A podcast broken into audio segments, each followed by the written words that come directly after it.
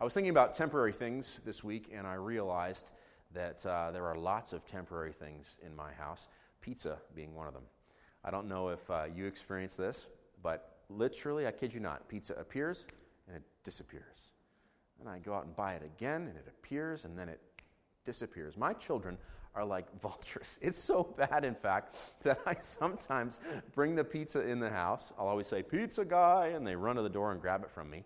And then I immediately kind of sneak a piece and set it aside. Because sometimes if I don't set aside a pizza pizza for me, I will not get any pizza at all. In my house, pizza is temporary. I will, of course, admit that I am the key contributor to the fact that chocolate cake is also very temporary in my house. I'm that husband who sometimes, if the cake is really good, will uh, sneak down late at night just because I cannot resist having one more piece. I am so legendarily in love with chocolate cake, in fact, that my parishioners sometimes uh, drop them off at my house. And that is both wonderful and embarrassing at the same time. Now, I know what you're thinking. You're thinking the chocolate cake is temporary, but your love handles are forever. Thank you very much. I love you too. Um, the effectiveness of deodorant is temporary.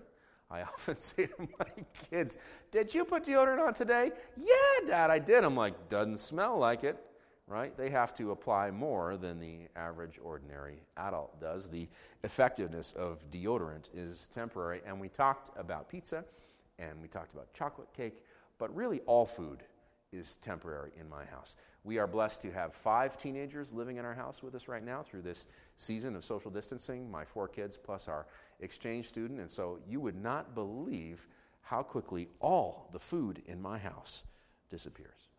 From the Christian point of view, there are two things that are also temporary, and it's my great joy to share those with you today. I'm here to tell you with joy that suffering and even death itself are temporary too.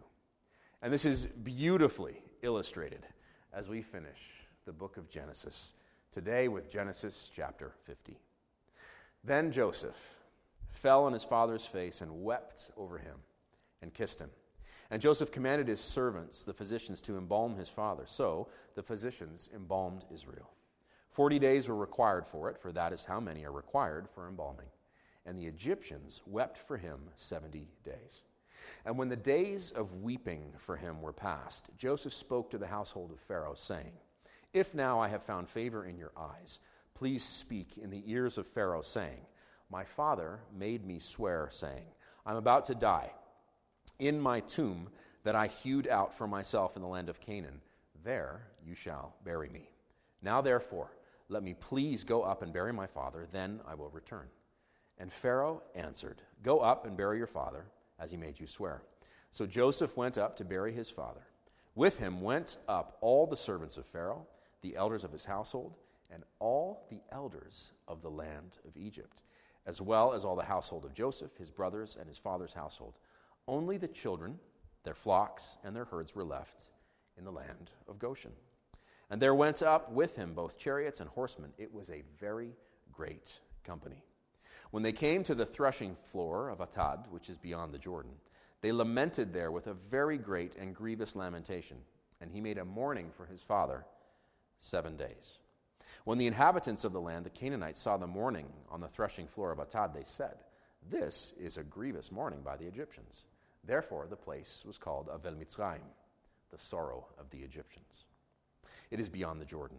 Thus his sons did for him as he had commanded them. For his sons carried him to the land of Canaan and buried him in the cave at the field of Machpelah to the east of Mamre, which Abraham bought with the field from Ephron the Hittite to possess as a burying place. After he'd buried his father, Joseph returned to Egypt with his brothers and all who had gone up with him to bury his father. When Joseph's brothers saw that their father was dead, they said, It may be that Joseph will hate us and pay us back for all the evil that we did to him. So they sent a message to Joseph saying, Your father gave this command before he died. Say to Joseph, Please forgive the transgression of your brothers and their sin, because they did evil to you. And now please forgive the transgression of the servants of the God of your father. Joseph wept when they spoke to him. His brothers also came and fell down before him and said, Behold, we are your servants. But Joseph said to them, Get this right here, this is beautiful. Do not fear, for am I in the place of God? As for you, you meant evil against me, but God meant it for good, to bring it about that many people should be kept alive as they are today. So do not fear. I will provide for you and for your little ones. Thus he comforted them and spoke kindly to them. So Joseph remained in Egypt, he and his father's house. Joseph lived 110 years.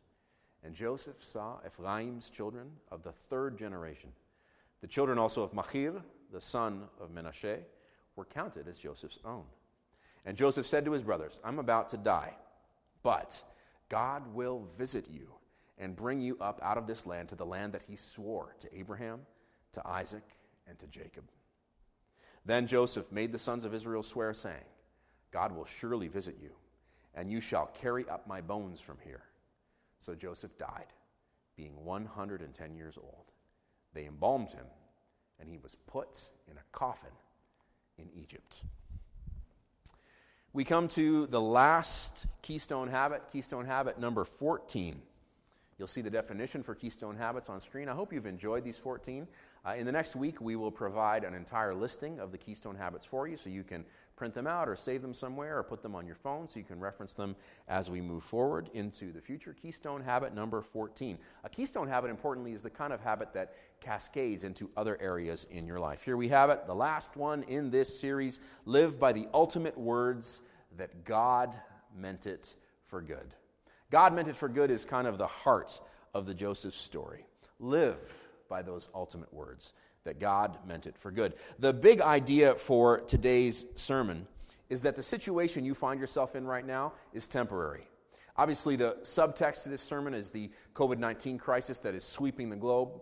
Many of you are being affected by this. My family is being affected by this. I am here to tell you this morning, as a Bible preaching pastor who loves you, that the situation you now find yourself in is temporary. I get this big idea out of the last verse of Genesis chapter 50, verse 26, where we read So Joseph died, being 110 years old. They embalmed him, and he was put in a coffin in Egypt. So here's my question When they put him in that coffin, did he stay in Egypt? The answer, of course, is no, he did not. We know that because of the words of Exodus chapter 13, verses 18b through 19. Here they are. And the people of Israel, this is after the Exodus, after they'd been freed from captivity in Egypt, the people of Egypt went up out of the land of Egypt equipped for battle. Moses took the bones of Joseph with him, for Joseph had made the sons of Israel solemnly swear, saying, God will surely visit you, and you shall carry up my bones with you from here. So the answer is no. Joseph did not stay in his coffin in Egypt. I just want to point out how remarkable it is. It's just one of those things that you could miss if I didn't draw attention to it. That in Genesis chapter 50, Joseph makes his brothers solemnly swear to take his bones up with them when God leads them up out of Egypt back to their homeland in Canaan. And then hundreds of years later, when Moses himself comes to free God's people from captivity in Egypt, the big story with the 10 plagues and the let my people go narrative. Hundreds of years later, Moses remembers because God's people, the descendants of the sons of Israel, had remembered to send up Joseph's bones with him. So, no, Joseph did not stay in his coffin in Egypt. So, next question Did he stay buried in Canaan? Well, the answer to that is technically yes. His uh, body is still there, his remains would still be there. But let me remind you that even death is temporary. Jenny read this off the top, but it bears repeating. Behold, I tell you a mystery. We shall not all sleep, but we shall all be changed in a moment, in the twinkling of an eye, at the last trumpet. For the trumpet will sound, and the dead will be raised incorruptible, and we shall be changed. For this corruptible must put on incorruption, and this mortal must put on immortality. So when this corruptible has put on incorruption, and this mortal has put on immortality, then shall be brought to pass the saying that is written Death is swallowed up in victory. O death, where is thy sting? O grave, where is thy victory? The sting of death is sin, and the strength of sin is the law. But Thanks be to God who gives us the victory through our Lord Jesus Christ. Therefore, My beloved brothers and sisters, be steadfast, immovable, always abounding in the work of the Lord, knowing that your labor is not in vain in the Lord. Somebody say hallelujah. Therefore, always be immovable, steadfast, abounding in the work of the Lord. Why? Because death has lost its sting. Even death is temporary. So I hope you're asking the question as you're sitting there in your living room with your coffee. Thank you, Pastor Todd. But how then do I endure temporary seasons of difficulty and death? Okay? Yes, it's temporary, it's nice to know, but can you bring it a little closer? Can you help me with some practical tips on how to endure those temporary seasons of difficulty and death? Yes, I can help you. Here's the big idea you can endure seasons of difficulty and death by leaning into the goodness of God. Leaning into the goodness of God. The goodness of God is real. The goodness of God exists all by itself. I want to invite you to lean into the goodness of God. And as I often do when I'm preaching, I want to give you some pictures of what that goodness looks like. In fact, I have 20 pictures of what the goodness of God looks like. And I always get laughed at when my sermons have so many points 15 points, 12 points, 20 points. One time I preached a 37 point sermon. Let me remind you, if you're watching me for the first time today, that I don't pick and choose. I preach an entire chapter and I try and faithfully expose every point that I think has resonance. Okay, so I'm not deciding to eliminate these seven for the sake of time. Yes, I'm going to try and get through this in a timely manner, but I want you to know that I just come to the text and I say, Lord, speak to me. And every point that floats to the surface, I believe God intends for you to hear today. Not because you'll necessarily remember all 20 points, but because amongst those 20, I hope there's at least one that might change your life today. And so I have for you this morning 20 pictures of goodness from Genesis chapter 50 that I want to invite you to lean into. Picture number one grief is good. Okay, grief is a picture of goodness. Grief is good. I get this out of verse 3.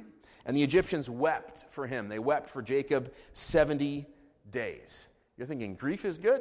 Grief doesn't feel good. Grief is good. I asked my wife, Nicole, who's a just finishing her master's in psychotherapy. I said, Can you give me a pithy statement, some kind of quote on the goodness of grief? She said, Sure, I can. She, in fact, had just finished writing an entire research paper on grief this week. And she quoted to me Hillary McBride, who is a very well known therapist working in the North American context. If you listen to the Liturgist podcast, she is kind of their new therapist in residence. So this quote comes via Nikki Candelon from Hillary McBride. You have to feel it to heal it. That's why grief is good. You have to feel it to heal it. So I just want to say if you have been grieving some losses in this season, go ahead and grieve them. Do not push them to the side. Do not pretend like everything is okay. Okay? It's not. This is a time of difficulty, for some despair, for others a season of death, a season of loss. It is okay to grieve. Grieve your losses this week. Maybe take a quiet moment by yourself to think about one thing that you have lost in this season and then grieve it. It's okay because grief is good. Moving on is also good. That's uh, point number two. I find this in verse four. And when the days of weeping for him were past, isn't it good to know that there's a time to weep and there's a time for joy? The time of weeping was past. Let me remind you of the beautiful words from Psalm 23 Yea, though I walk through the valley of the shadow of death. Let me say, with all the faith I can muster, hoping to evoke a similar response in you, that this season we are in has come to pass. Okay, it has not come to stay. By God's grace, it has come to pass. So let us quote for each other this morning the immortal words of dear Walt Disney and encourage and exhort one another to keep moving forward. If this season has come to pass, you and I need to find the strength we can find today to keep moving forward. And sometimes moving forward just looks like taking one step. Moving on is good.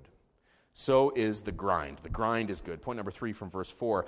If now I have found favor in your eyes. How did Joseph find favor in the eyes of the Egyptian? By doing good work through the course of years.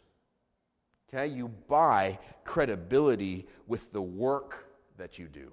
I was struck as I wrote this that I think I'm a pretty great person.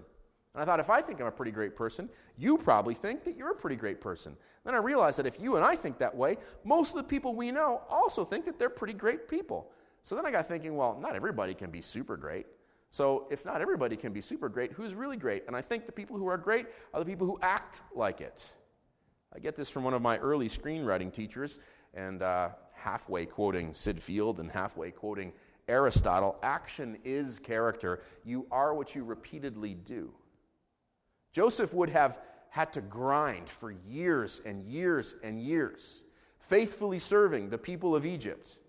And then one day, when he needed them, he could cash in those credibility chips and he could ask them for help. Action is character, the grind is beautiful. So, quoting Stephen King, another great writer, get busy living. What's it going to look like for you this week to grind it out? What's it going to look like for you this week to get busy living in the midst of a temporary sojourn in the valley of the shadow of death. The grind is good. So is leveraging your credibility. You earn the credibility by grinding it out, but then point number four, the day will come when it's time to leverage that credibility, or in other words, to ask for help. This is something that many of us are not very good at doing. We are not very good at asking for help. But Joseph here asks for help in verse 4. Please speak in the ears of Pharaoh. If when you need help, ask for it. If you need help in this season, ask for it. Practically speaking, if we can help you as a church, ask for it. Let us know. Send us an email info at gracecommunity.ca. We would love to help you any way we can. Reach out to your neighbors, reach out to your social network, and see if you can help. But when you need help, ask for it because leveraging your credibility to get the help that you need is good. So is knowing your place. That's point number five. I get point number five out of verse five. Then I will return. He asks Pharaoh to let him go bury his father, but then he promises to come back. Why? Because he knows his place. From this, I get a teachable point that I personally am quite uncomfortable with. Stay where God put you. Me, I want to move every six months. I don't know if you're like this. If you are, holler at me. Say, me too, Pastor Todd. I'm the kind of person who likes to move every.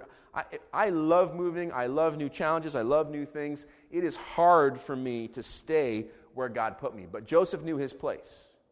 It's good to know your place. It is good to stay where God put you. It's also good to come full circle. That's point number six. I get that out of verse 9. I think it's just beautiful that when they returned Jacob's body for burial in Canaan, it was a very great company who did so. Notice, let's not miss the juxtaposition of the two. When Jacob and his family first came south to Egypt originally, they were a ragtag group of 70 near starved family members. That occurred in Genesis chapter 46. And now, all these years later, there are hundreds, perhaps thousands of people traveling north to bury the patriarch after 70 days of national mourning in Egypt.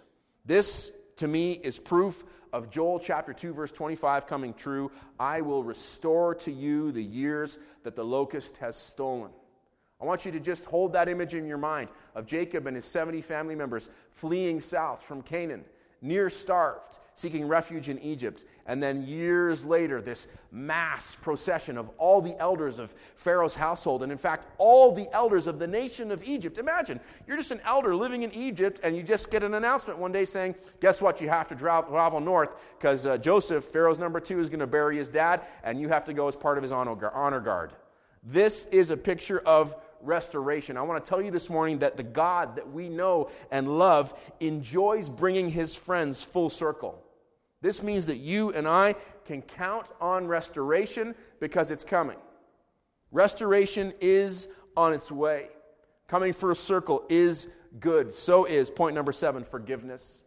Forgiveness is good. I get this out of verse 17. Please forgive the transgression of your brothers. So after Joseph and his brothers have buried their father in the cave of Machpelah in the fields that Abraham had bought from Ephron the Hittite outside of Mamre. It's near Hebron. In fact, if you go to Hebron today, you can't really go there anymore, but when I was a boy, you could. There's actually a big cave in the heart of Hebron that they believe is the cave of the patriarchs. There are no bodies there, of course, and who knows if it's actually the cave, but there is a massive cave in Hebron where this actually happened. So after they go and bury him in that cave, they head back to Egypt. They settle back into their places, and wouldn't you know it, Joseph's brothers get nervous. They're like, mm, I don't know. Maybe now that dad's dead, Joseph is going to take this opportunity to get back at us. And so what do they do? They ask for forgiveness. Verse 17 Please forgive the transgression of your brothers. I want to um, just encourage you this morning. If there is somebody in your life whom you need to forgive, go and do it right away. There is no time like a time of desperation to do what you have so desperately needed to do for a long time, but have put off doing. Forgiveness is Miracle-Gro for the soul. Okay? It is Miracle-Gro. It will supercharge the life of God in your life. And if you are not forgiving, the bitterness that comes from that will strangle the, the life of God at work in your life. How do I know? Forgive one another because God has forgiven you. Ephesians 4, verse 32. So, if uh, there's somebody you need to forgive, go and do it this week. Do not poison your life with unforgiveness because forgiveness is good and so is deep emotion. Point number eight, I get this out of verse 17. Joseph wept when they spoke to him. I just wanted to point out, really because it makes, makes me feel a little better about myself because I'm always breaking down crying. Can I just point out how God's friends are always weeping and kissing and hugging and snotting? Okay, can you just remember, please, next time you see Pastor Todd bawling at the front of church, next time you see one of your friends weeping in God's presence, that that's biblical. In fact, that is patriarchal, that is matriarchal. God's friends are always breaking down with emotion. What's the teachable point for you? Maybe it's time for a little less stiff upper lip and a little more softiness. Maybe that word is for you. It's time for you to stop pretending like you've got life by the horns and uh, admit your weakness, admit your vulnerability. Maybe it's time for you to, instead of cultivating a tough exterior, to cultivate a habitually meek exterior and a gentle and a contrite heart because deep emotion and showing it, letting that deep emotion access the deep parts of your soul is good, and so is devotion. Point number nine out of verse 19. They ask him for forgiveness, and he says, Am I in the place of God? I love that Joseph knows his place. He gets this because he's God's friend. He gets this because he has devoted his life to relationship with God. His relationship with God goes back very, very many years. He is a devoted friend of God. Devotion is good because it changes your perspective. I just want to remind you that who you are comes into sharper relief when you learn who God is. I just want to remind you that I stay in my Bible every single day. You would have seen me doing this online this week on social media. I stay in my Bible every single day. I stay in worship every single day. Why? Because I never get to the point where I don't need to know more of who God is. Because as I begin to discover more and more of who God is, who I am in light of that comes into sharper relief. There's a very good chance that you know somebody who doesn't really know who they are or what they are meant to be doing with their life, and usually that is because they have a very, very myopic view of who God is. Let me invite you this week, especially in this season where you have a little more time on your hands, to dig deeply into your relationship with God because devotion is good. And so is God's plan for you. This is point number 10. I get it out of verse 20. But God meant it for good. Let me take my leisure with this point. Verse 20 As for you, you meant evil against me, but God meant it for good, to bring it about that many people should be kept alive as they are today. But God meant it for good is the heart of Joseph's story. Let me remind you here of the immortal words of Romans 8 28. All, receive it, all things work together for good for those who love God and are called according to his purpose. Okay, I know it's hard for you to believe right now. I'll say it again.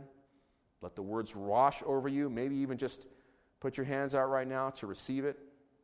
All things work together for good for those who love God and are called. God meant it for good. Let me encourage you to embrace his plan. Let me encourage you to lay your plans at his feet and to embrace his plan. Put simply, here's how you ought to live love God, do what he says. it's so simple and beautiful. Love God and do what he says because his plan is good. so is his love for the many. That's point number 11. God's love for the many is good. I get this out of verse 20. God meant it for good that many people should be kept alive. And I know if you're a lifer kind of Christian, that anytime a preacher talks about God loving the many, that you hear the words of Matthew 7:14 echoing in your heart and minds, and they echo in mine too. Narrow is the gate, and difficult is the way that leads to life, and few are those who find it. So we embrace the teaching of Matthew 7. Okay, we know that it is difficult to walk with Jesus, and we know that the gate to him is narrow. Okay, so we do not take that for granted, and we embrace the scariness and the tension of that verse, but we hold that verse in tension with the equally famous 2 Peter 3 9. It is his will, God's will, that none should perish, but that all should come to repentance. So here's how I deal with that tension. Whenever someone asks me about that pastorally, I always say, Look, I am going to leave that to God while counting on the fact that I expect the few to be many, many more than I ever imagined. And that is enough for me. And so, in the meantime, I want to invite you to learn to focus on loving everyone like God.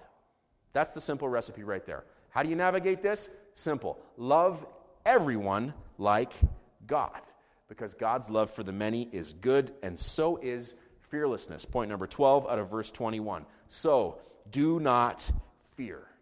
Let me remind you here that perfect love casts out fear in the famous words of 1 John 4:18. Is there a particular fear that you need to cast out of your life this week? Let me encourage you to do it. Find a quiet place, identify the fear, name it, maybe write it down. Maybe write it on a piece of paper. Rip the piece of paper up, ball it up, and throw it as far away from you as you can.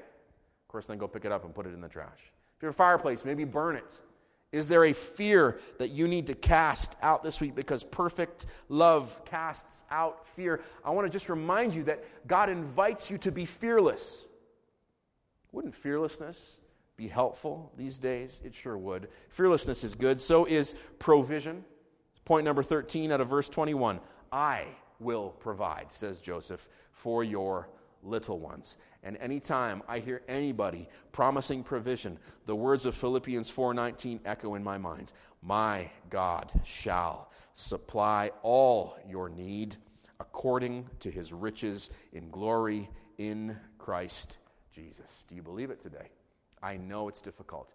Even for me, it's difficult. I know these are trying times. Press into the personality of God, press into the promises of God, and say these words over yourself until you begin to believe them for real. My God shall supply all your need according to his riches in glory in Christ Jesus. Somebody say amen. Let me invite you to intentionally, persistently bring one need before the Lord this week. Not the 17 that you have, one. Is one even coming to mind right now as you're listening to me? Identify it, write it down, and persistently, all week long, bring that one need before the Lord and see what He'll do.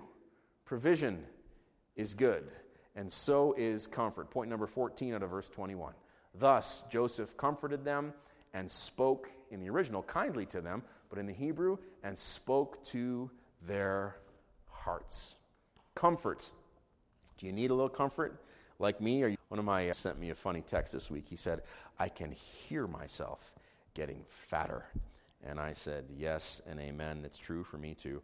We all need a little comfort, and that comfort is on its way." Blessed be the God and Father of our Lord Jesus Christ, the Father of mercies and the God of all comfort, who comforts us in all our tribulation, that we may be able to comfort those who are in any trouble with the comfort with which we ourselves have been comforted by God. I love that comfort.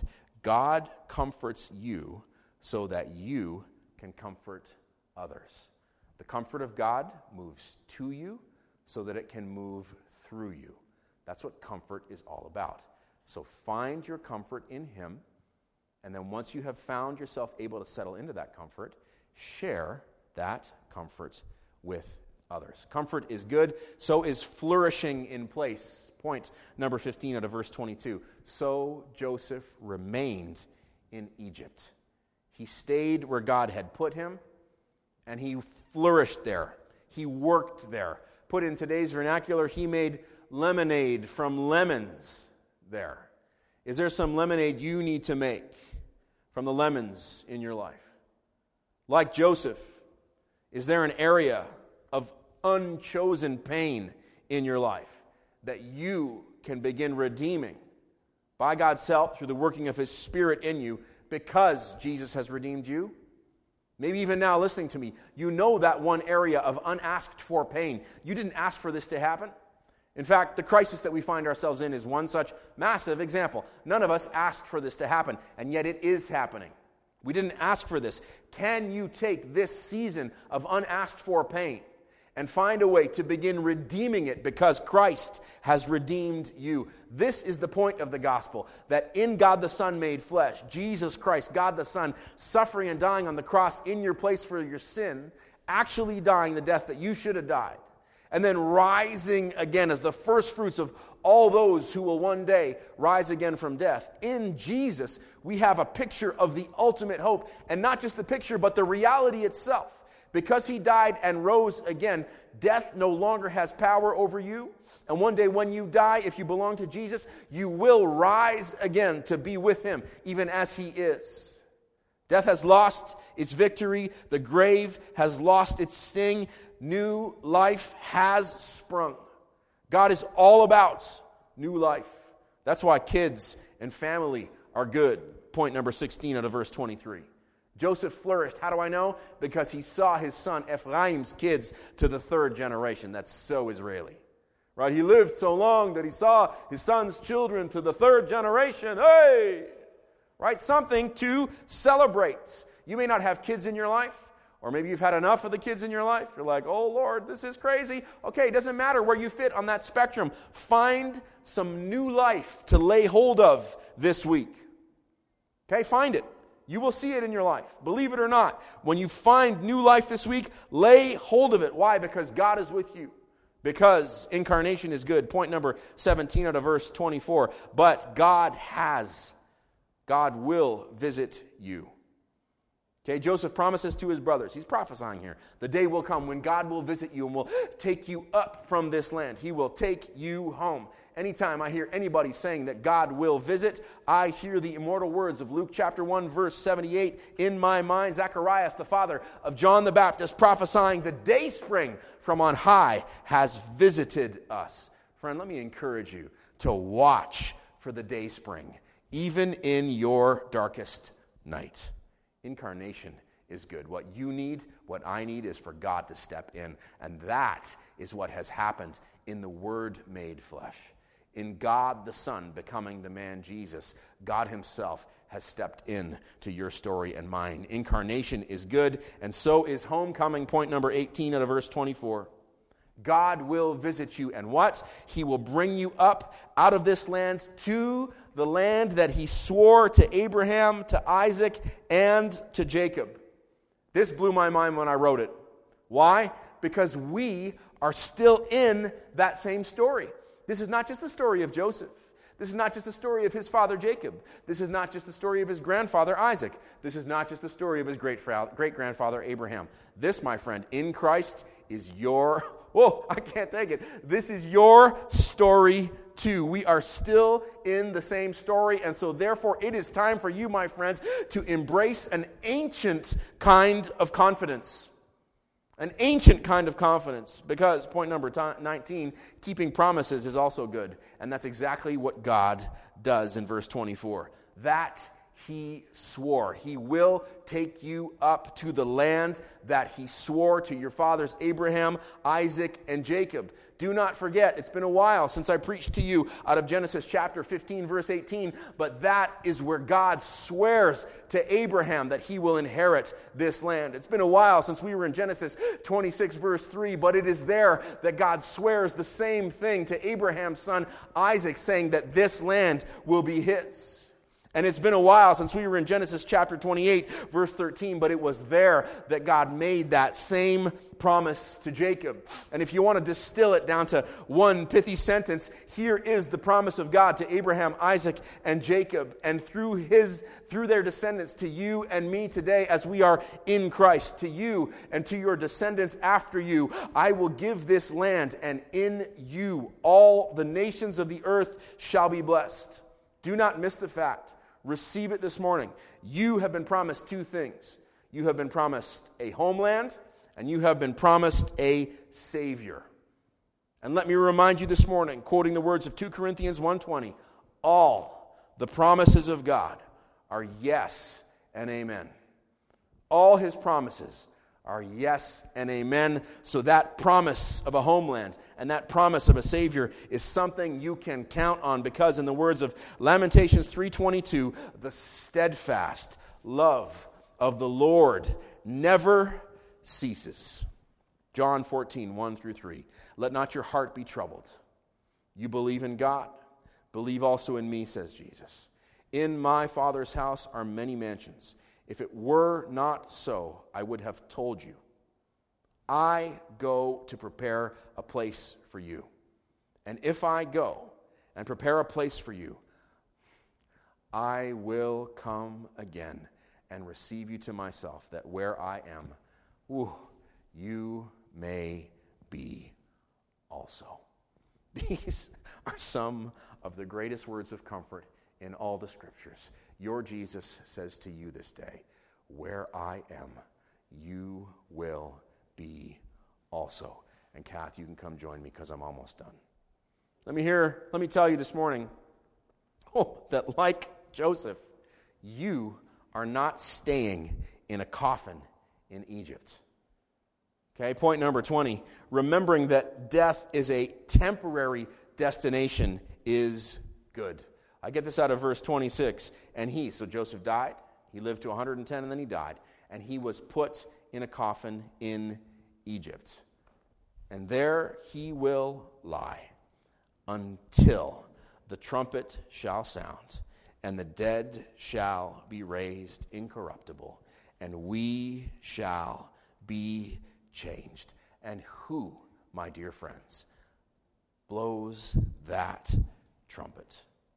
But I do not want you to be ignorant, brothers and sisters, concerning those who have fallen asleep, lest you sorrow like those who have no hope.